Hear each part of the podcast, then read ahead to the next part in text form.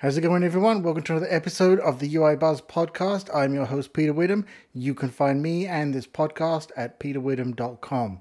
In this episode, I'm going to follow up on a short blog post that I put out recently that I think is worth diving into a little more. And that's the idea of looking behind the curtain, looking at the magic that your tools perform for you, and understanding how that works and knowing it well enough that you can do what you need to get done without using the tool. Now, why does this matter? We've got all these tools, these fancy software packages, and everything else, and all these services that can take care of a lot of things for us. They can fix up code, they can write code, they can optimize different things for us, they can take assets and transform them into all the things we need, like cleaning up audio, all of these kind of problems that we rely on tools to use. Now, that's fine and that's all well and good, and I'm certainly not going to sit here and say stop doing that. What I want to propose is do you understand what it is the tools are doing for you when it does this magic? I'm going to give you an example here. And this is one that I put in the blog post, but it's one that comes up a lot. There are a lot of tools that you can use to perform Git functionality, the source control. Now, that's fine, and they are great time savers, and they can take a lot of the complexity out of it and put it nice and visual on the screen and help us figure out what's going on there.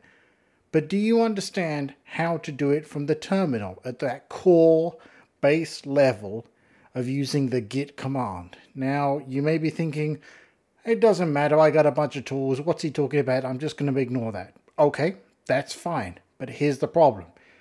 Next time you have to go into a server, maybe you've got to SSH into a remote server or something like that, stop and think about it. It's not going to have those tools that you need. Certainly, I hope it probably doesn't have them because a server should only have the tools it absolutely needs to perform its tasks to help reduce maintenance and security and all of these things. So, that nice fancy tool that you have on your machine to perform Git commands, it's all well and good there. But if you have to go into a server at the terminal and say, do a Git pull or whatever it may be, you need to know how to do that, and you need to know how to do that from the terminal. And if you've never taken the time to learn what these tools are doing for you and how it's operating in the background, well, now you've got a problem because you've got no other way to do it but to use the basic commands. That is why I say it's important that you understand how the magic happens in the background. Hopefully, you can use your tools most of the time. That's fantastic, and you should certainly do that. I love doing that. But I always try to understand what those tools are doing underneath so that if I don't have that tool available one day, I'm going to be fine. Now, this happens all the time as well, right? Tools break. The versions can have an issue. Maybe you upgrade your operating system and suddenly they don't work with that version of your operating system. Again, what are you going to do? Now you're behind the eight ball, right? As they say. You've now got to figure out, well, I can't use my tools. What am I going to do? And yep, you're going to have to sit there and learn how to do it. If you had spent a little bit of time before now, before the problem happened, to understand how these tools work and how they do it, you'd be fine. You could just carry on until that tool gets fixed or you find a new one. So please think about this. I know on the surface you're thinking this is a stupid waste of time. It's not, because this will happen to you one day. And I'm going to give you another example that I, I put at the end of the blog post here, which may on the surface not sound like a big deal, but it'll scare the hell out of you when it happens. What happens if one day going for an interview somewhere or something like that, and you've got to sit down and go through a technical interview and someone asks you a question and they ask you and you suddenly realize I don't have my tools available to do this, right? Maybe you're even doing it in a shared console with them or something and you don't have the tools available.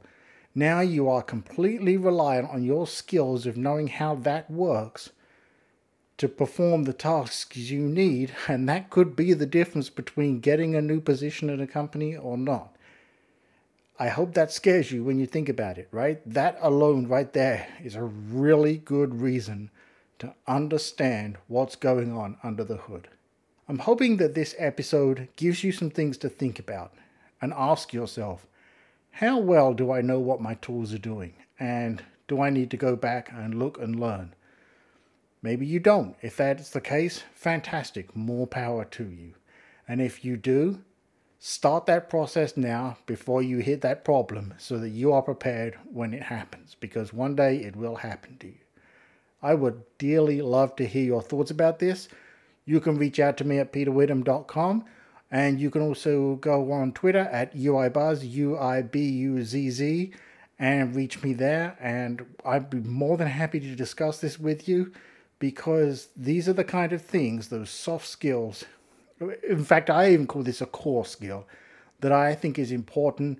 That if you want to take your skill set and that level to step it up, right? Difference between a junior and coming up to a senior, something like that.